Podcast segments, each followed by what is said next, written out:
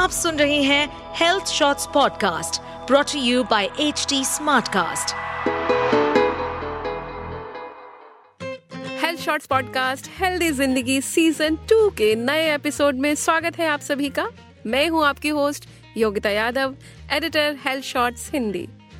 दोस्तों, जैसा कि हमने वादा किया था कि हम हर बार आपके लिए वो सारी जानकारियां लेकर आएंगे जो आपके लिए हेल्दी जिंदगी की राह और आसान बना सकें। इसी वादे के साथ एक बार फिर से हाजिर हैं हम।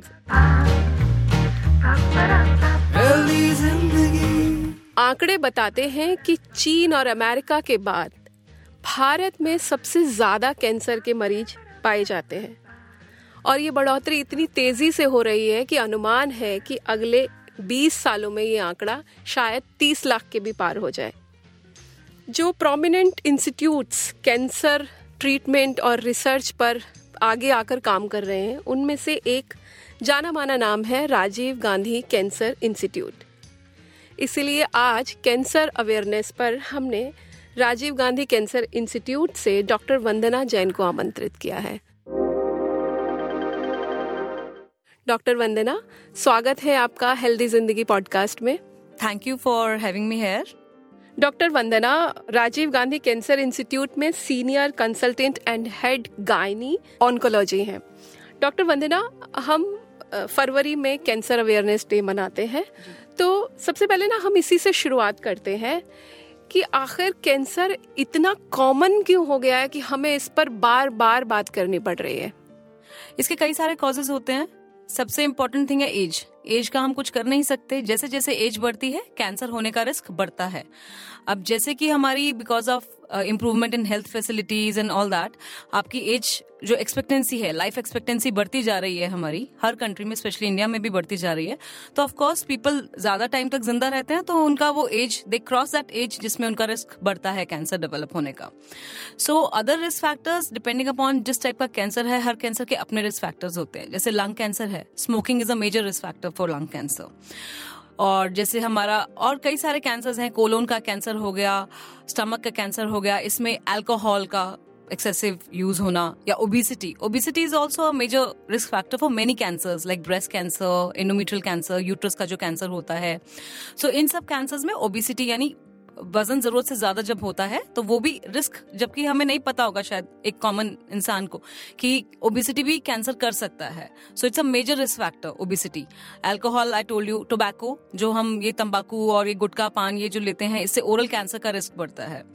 इसी तरह जो हमारे कॉमन ये सर्वाइकल कैंसर है, फीमेल्स का सेकेंड मोस्ट कॉमन कैंसर है जो इंडिया में औरतों को अफेक्ट करता है after breast cancer. So it's a major health problem cervical cancer. ये एक ह्यूमन पैपिलोमा वायरस से होता है जो कि सेक्सुअली ट्रांसमिटेड वायरस होता है। एंड ऑलमोस्ट सारी सेक्सुअली एक्टिव फीमेल्स जो होती हैं, अस्सी टू नब्बे percent of females are infected by this virus at some point of time, जो हमारा नॉर्मल इम्यून रिस्पॉन्स क्लियर कर देता है। अगर वो नहीं क्लियर कर पाता है और ये परसिस्ट करती है इन्फेक्शन, तो आगे जाके सर्वाइकल कैंसर बन जाता है।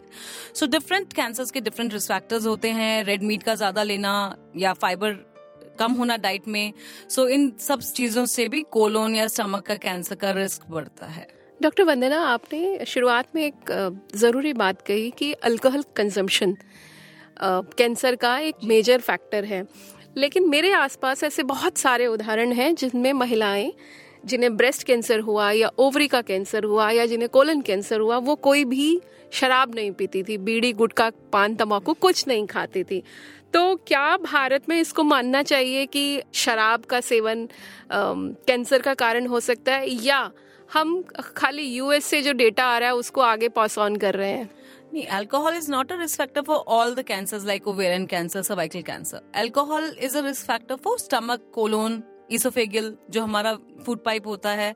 सो अलग अलग कैंसर्स का अलग अलग रिस्क फैक्टर होता है। ऑफकोर्स अल्कोहल का, आप ओवेरियन कैंसर पेशेंट्स में डेटा ढूंढेंगे तो अल्कोहल से रिलेशनशिप नहीं मिलेगा because it is not a risk factor for this cancer. So it is a risk factor for colon cancer, stomach cancer, oesophageal cancer. और ये डेटा आप, जरूरी नहीं है कि यूएस से ही आप आ, आपका ऐसा कुछ है, लेकिन इंडिया में भी you can extrapolate the things to India also. हर कंट्री में मतलब it's it's a major risk factor जो हर जगह ही रहेगा, मतलब रिस्क, चाहे वो इंडिया हो चाहे यूएस हो। अब आप एंडोमेट्रियल कैंसर में अल्कोहल का वो ढूंढने जाएंगे तो नहीं मिलेगा आपका ऐसा कोरिलेशन। ठीक है, कोलन कैंसर भी मैंने शामिल किया था उन उदाहरणों में। खैर, अब हम आगे बढ़ते हैं। आप राजीव गांधी कैंसर इंस्टीट्यूट में हैं, जो देश का एक जाना माना और बहुत बड़ा संस्थान है, जहां पर तमाम देश से मरीज आते हैं। तो आपकी रिसर्च, आपकी जानकारी क्या कहती है कि भारत के किन क्षेत्रों में या किस राज्य में या किस इनकम ग्रुप के बीच ये कैंसर के मामले ज़्यादा बढ़ रहे हैं? कैंसर यूजुअली जो अलग अलग कैंसर्स होते हैं अलग अलग स्टेट्स में ज़्यादा कॉमन होते हैं। जैसे सर्वाइकल कैंसर है हमारा, जो बच्चेदानी के मुंह का कैंसर होता है, वो मोस्ट कॉमन जो है वो मिजोरम में है। सबसे ज़्यादा इंसिडेंस इसका मिजोरम में है, और लीस्ट कॉमन जो है ये ये डिब्रूगढ़ में है। सो अलग अलग कैंसर्स का जो हमारा, जैसे फूड पाइप का हो गया, स्टमक का कैंसर हो गया, ये आपके नॉर्थ ईस्ट में ज़्यादा कॉमन होता है। So depending upon the state variations हो सकती हैं, but in general any cancer can happen anywhere. जैसे मैं जब रिसर्च कर रही थी तो मुझे पता चला कि यूपी के सबसे ज़्यादा मामले आते हैं कैंसर को लेके। तो मुझे ऐसा लगा कि शायद क्योंकि पॉपुलेशन वहाँ पे ज़्यादा है तो रिसर्च ज़्यादा हो रही होगी और पेशेंट्स डिटेक्ट ज़्यादा हो रहे हैं, या कोई और वजह है कि उत्तर प्रदेश में कैंसर के मामले ज़्यादा बढ़ रहे हैं? आपका जो स्टेट वाइज आपका डिस्ट्रीब्यूशन होता है पेशेंट्स के, उनके रिस्क फैक्टर्स भी उसी तरह से डिस्ट्रीब्यूटेड हो जाते हैं। तो उस हिसाब से पर्टिकुलर कैंसर पर्टिकुलर स्टेट में ज़्यादा कॉमन हो सकता है। इट्स नॉट बिकॉज कि वहाँ रिसर्च ज़्यादा हो रही है या ज़्यादा डिटेक्ट किया जा रहा है, ऐसा नहीं है। मैं थोड़ा सा पहाड़ों की तरफ आती हूँ, तो वहाँ पर फूड पाइप का कैंसर लोगों में बहुत तेज़ी से बढ़ रहा है। तो इसकी वजह क्या हो सकती है, जबकि हम ये मानते हैं कि हिली एरियाज़ का तो पानी, खान पान सब बहुत अच्छा होता है? फूड पाइप का कैंसर जो होता है वो बहुत ज़्यादा, आप अगर ये स्मोक्ड और ये ये जो आप स्मोक करके चीज़ें खाते हैं, लाइक स्मोक्ड मीट खाते हैं, ये खाते हैं, it's a risk factor for oesophageal cancer. Alcohol is a risk factor. तो मे बी वो पहाड़ों में, मे बी बिकॉज ऑफ ठंड या जो भी कह लीजिए, वो स्मोक्ड फूड ज़्यादा लेते होंगे या फिर अल्कोहल का कंजम्पशन ज़्यादा होगा, that is the reason. Sometimes genetic causes भी होते हैं। कुछ क्लस्टर्स uh, होते हैं पॉपुलेशन में जिनमें पर्टिकुलर जेनेटिक म्यूटेशंस होती हैं, वो क्लस्टर्ड होते हैं एक एरिया में, तो उनमें भी वो पर्टिकुलर कैंसर ज़्यादा उस एरिया में पाए जा सकते हैं। स्मोक फूड यानी कि जो बारबेक्यू अपन लगाते हैं, ये एक रिस्क फैक्टर है कैंसर का, फूड पाइप का जो कैंसर है, तो उससे बचना चाहिए। या फिर ओवर बहुत ज्यादा नहीं बचना, हाँ बहुत ज्यादा नहीं स्मोक फूड और ये खाना चाहिए। Occasionally you can have it, okay. और जब हम तमाम तरह के कैंसर्स की बात करते हैं, ब्रेस्ट कैंसर, सर्वाइकल कैंसर या कोलन कैंसर, और भी बहुत सारे हैं, तो कोई एक पर्टिकुलर है जिसका इंडिया में ज़्यादा केसेस आ रहे हैं? हाँ, ब्रेस्ट कैंसर सबसे कॉमन है इंडिया में amongst females, followed by cervical cancer, and colon cancer is also increasing rampantly. Colon cancer का भी कुछ जेनेटिक रिस्क फैक्टर्स भी होते हैं, जिसमें कोलन और एंडोमेट्रियल कैंसर साथ में कुछ जेनेटिक म्यूटेशंस uh, होती हैं। अगर आप हार्बर करते हैं वो म्यूटेशन, तो सपोजिंग आपको कोलन कैंसर हुआ है तो आगे जाके आपको एंडोमेट्रियल कैंसर हो सकता है, या एंडोमेट्रियल हुआ है तो you are at risk of colon cancer. So ये सारे मोस्टली जो कैंसर्स होते हैं वो हमारे डीएनए डैमेज की वजह से होते हैं। जो हमारा डीएनए होता है, जो बेसिक हमारा मेकअप uh, है सेल का, उसमें विद एजिंग या विद डे टू डे हमारा डैमेज होता रहता है, एंड हमारा जो बॉडी का सिस्टम है it repairs it automatically. So usually वो रिपेयर बहुत स्मूथ होता है। Sometimes during that repair process some glitch occurs and that leads to mutation, and उससे वो सेल में म्यूटेशन आ जाती है, वो सेल रैपिडली डिवाइड करते हैं और वो अल्टीमेटली कैंसर बनाते हैं। सो मोस्टली जो ये जो डीएनए डैमेज होता है वो स्पोरैडिक होता है, यानी वो जस्ट डी नोवो होता है। लाइक like, आपकी लाइफ चल रही है, आप में सडनली वो डीएनए डैमेज रिपेयर नहीं हुआ, म्यूटेशन हुई और आपको कैंसर हो गया, उसमें फैमिली से कोई लेना देना नहीं होता। But sometimes some cancers are hereditary, like ovarian cancer होता है, उसमें around ten percent ten to fifteen percent hereditary हो सकते हैं। In the sense around ten to fifteen percent of patients can have a genetic mutation which is hereditary और inherited from the parents. So similarly like other cancers, endometrial cancers में भी hereditary वो माना गया है, five to ten percent cancers hereditary हो सकते हैं, कोलन कैंसर में भी हो सकते हैं। बट लाइक सर्वाइकल कैंसर हो गया, सर्विक्स का जो कैंसर है वो यूजुअली स्पोरैडिक होता है, उसमें यूजुअली ऐसे कोई फैमिली के साथ कोई लिंक नहीं होता आगे पीछे। So mostly cancers are sporadic and sometimes in ten to fifteen percent of cases they can be hereditary. आपने कहा कि कभी कभी सेल रिपेयर नहीं हो पाते और फिर वो कैंसर का कारण बन जाते हैं। हम अपने आप को प्रोटेक्ट कैसे कर सकते हैं इस डैमेज से? सी uh, सब कुछ हमारे हाथ में नहीं होता है, बिकॉज हमारे जो सेल्स हैं वो रिपेयर हो रहे हैं, उसमें डैमेज, अगर रिपेयर प्रोसेस स्मूथ नहीं हुआ, कुछ ना कुछ आ गया, एबरेंस आ गया, तो वो कैंसर बन जाएगा। लेकिन still we can do a lot of things, like ageing is, I told you, age के साथ जैसे जैसे आप एजिंग होती है तो हमारे सेल्स की डैमेज ज़्यादा होती है और वो रिपेयर मैकेनिज्म डेफिशिएंट होता जाता है।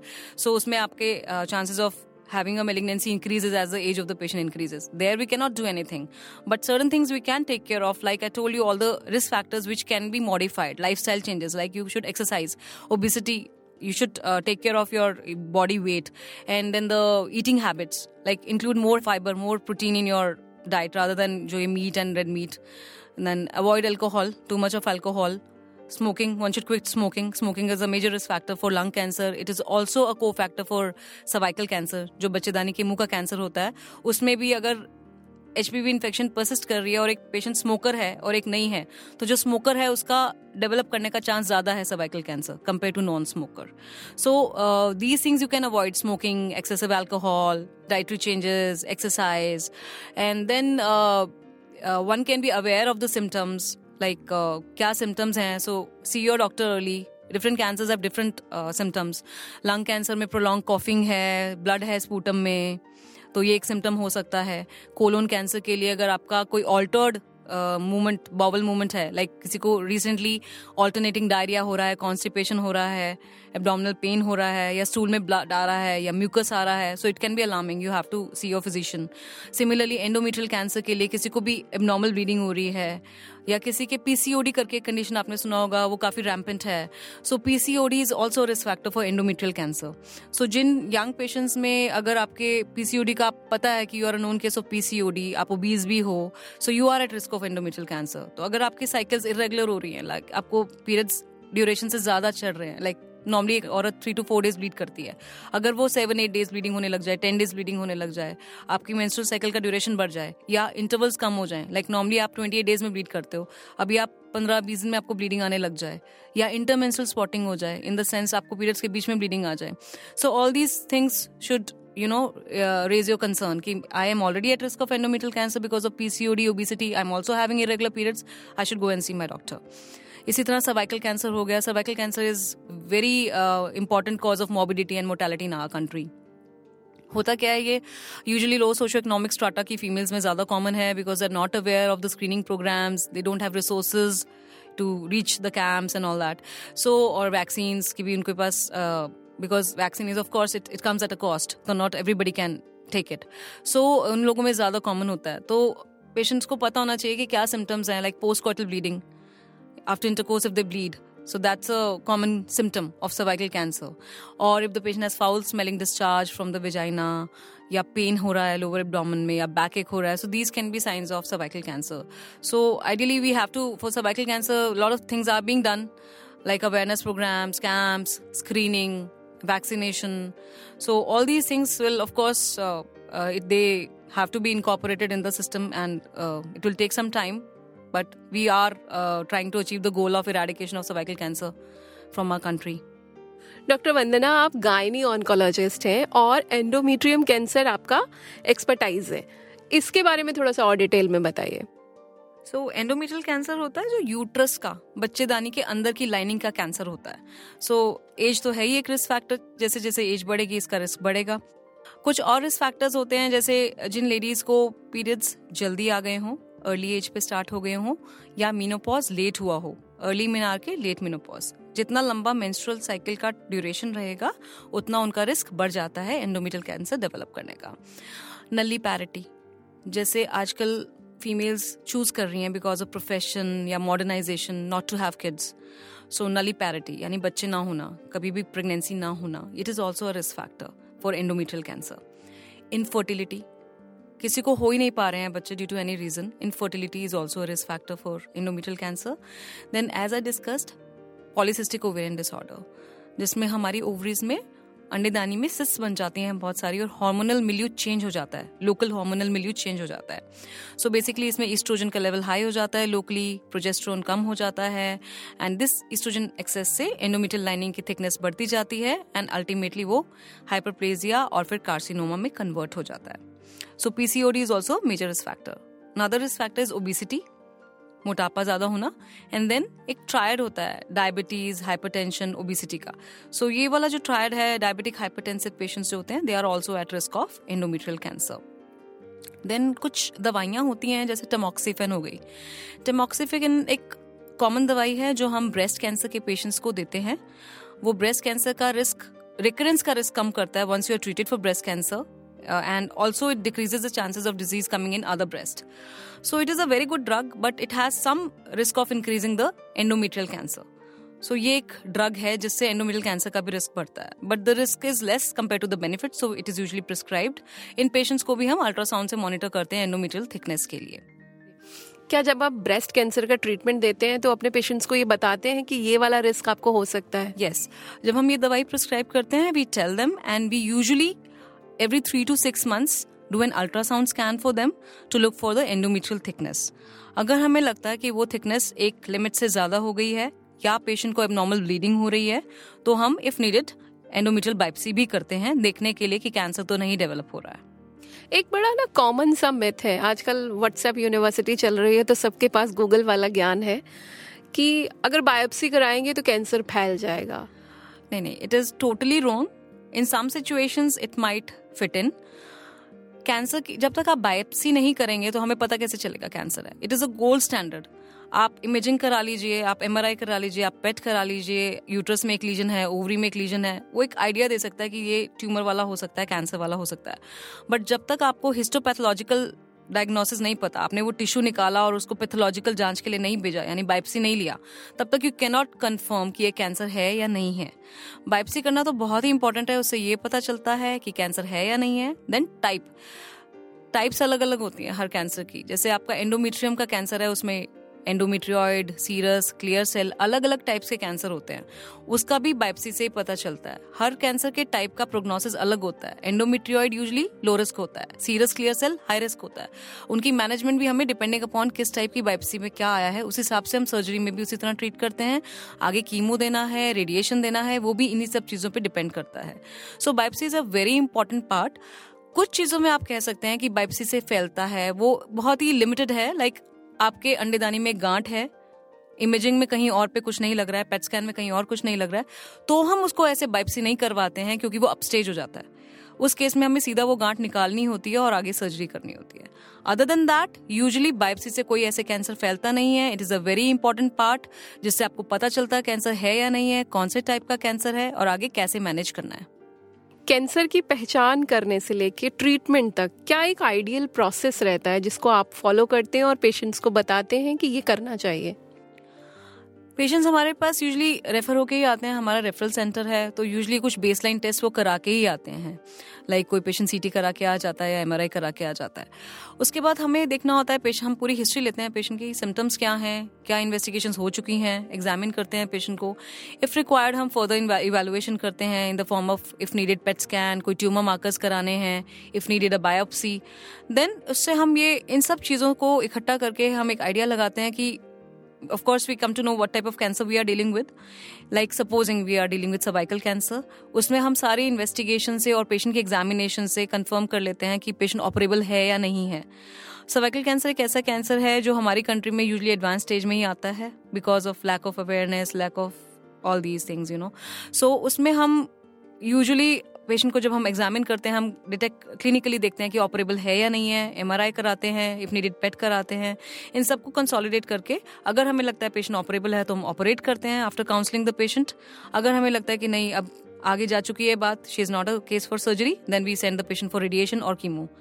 सो इसी तरह से ओपीडी में पेशेंट आता है तो हम उसकी पूरी history taking, examination, further investigation if required and we take a combined decision. Sometimes we keep a tumour board अगर कुछ डाउटफुल केसेस होते हैं जिसमें आप डिसीजन पे नहीं आ पाते हो.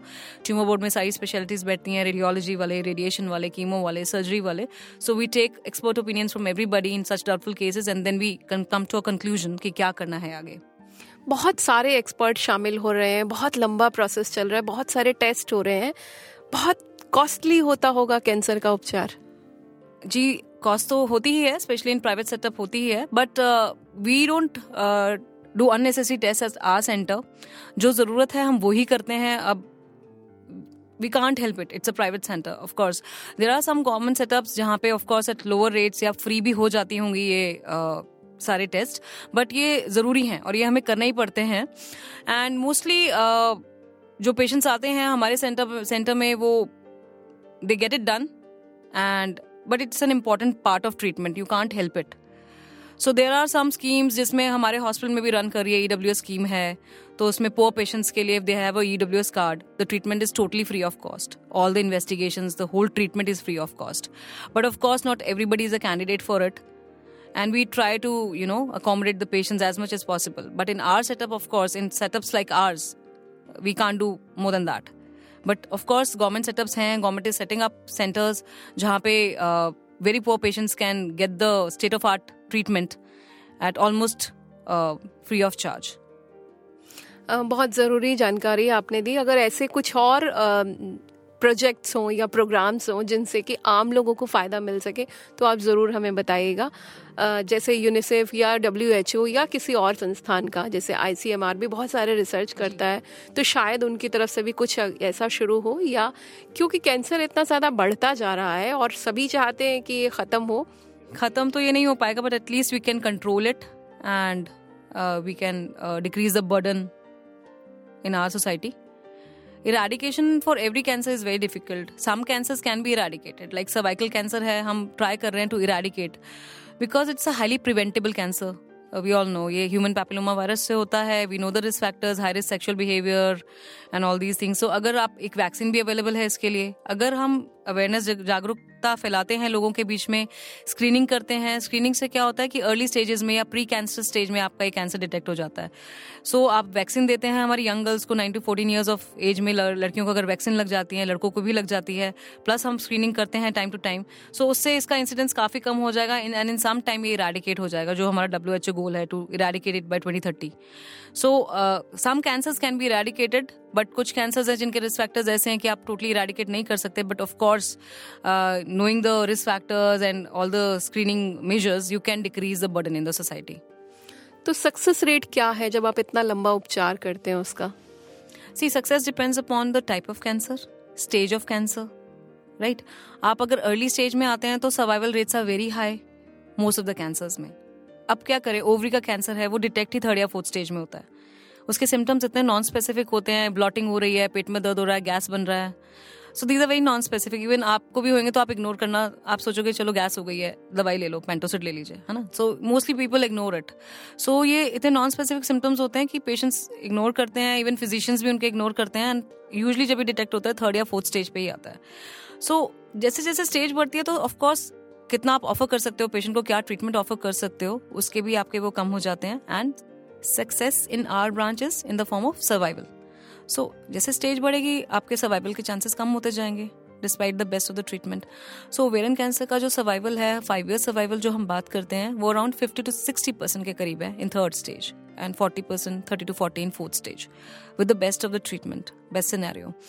So but still you have to treat the patient. आपको सर्जरी करनी है, कीमो देना है, वो करना ही पड़ेगा. अगर आप नहीं करेंगे तो the patient doesn't have much.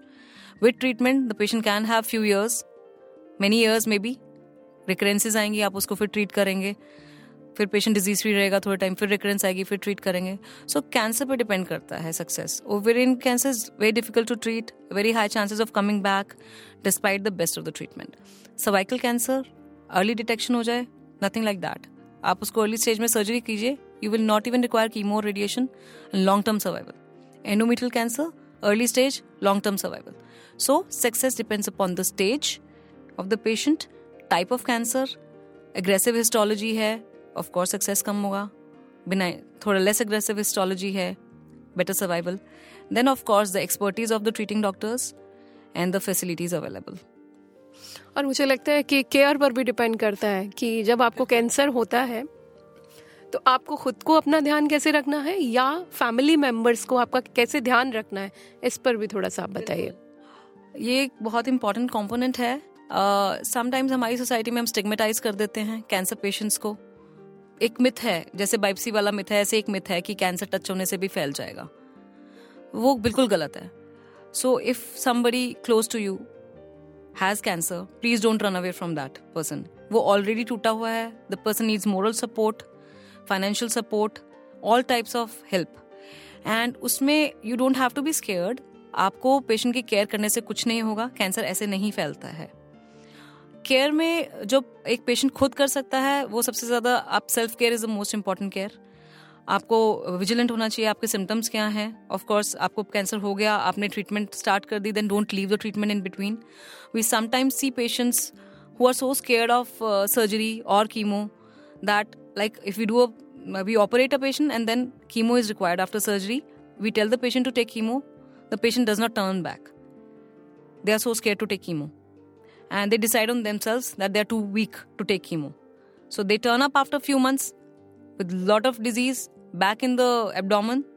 And now the patient is not even uh, in a situation that we can treat the patient by chemo also. What the patient can do is, the patient of course has to uh, keep the morale high. Easier said than done.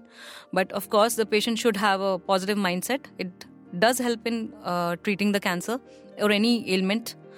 So you should keep your morale high and you should stick to what your doctor says. You should uh, follow the instructions and take proper treatment. Do not default or leave the treatment in between because it will totally affect your prognosis and then the doctor cannot also do anything more for you.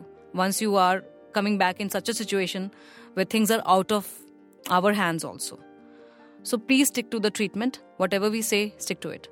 This is what the patient can do. Then the relatives or family members, of course, uh, finances is a major issue. They do uh, get drained out because of the prolonged treatment. Recurrences also happen. Uh, most of the cancers are controllable and they are curable only in very early stages. So recurrences are bound to happen and they do happen.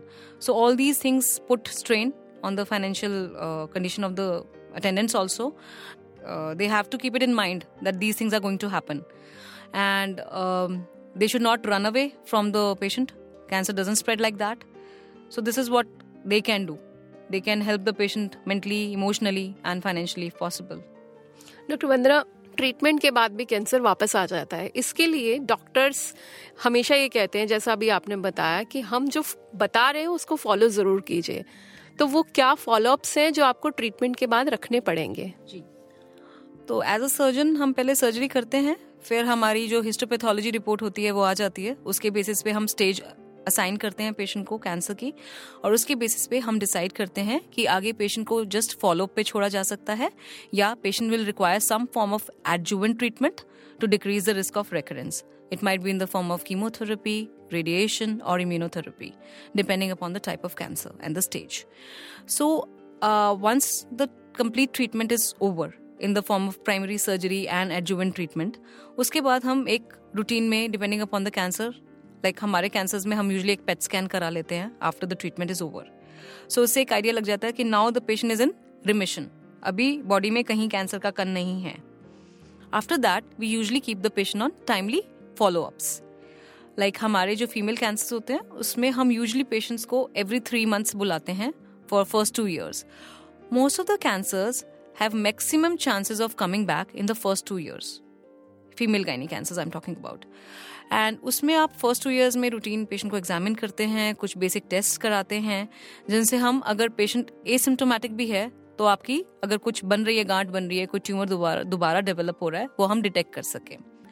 And also we tell the patients about the symptoms, abnormal symptoms, recurrence के. Like आप endometrial cancer या cervical cancer को treat करते हो तो patient को बताना है कि कोई भी एबनॉर्मल ब्लीडिंग हो तो आपको आना है. वो भी एक सिम्टम हो सकता है रेकरेंस का, या एनी एबनॉर्मल पेन जो बहुत सीवियर है, जो आपको काफ़ी इफेक्ट कर रहा है आपकी डे टू डे एक्टिविटीज़ को.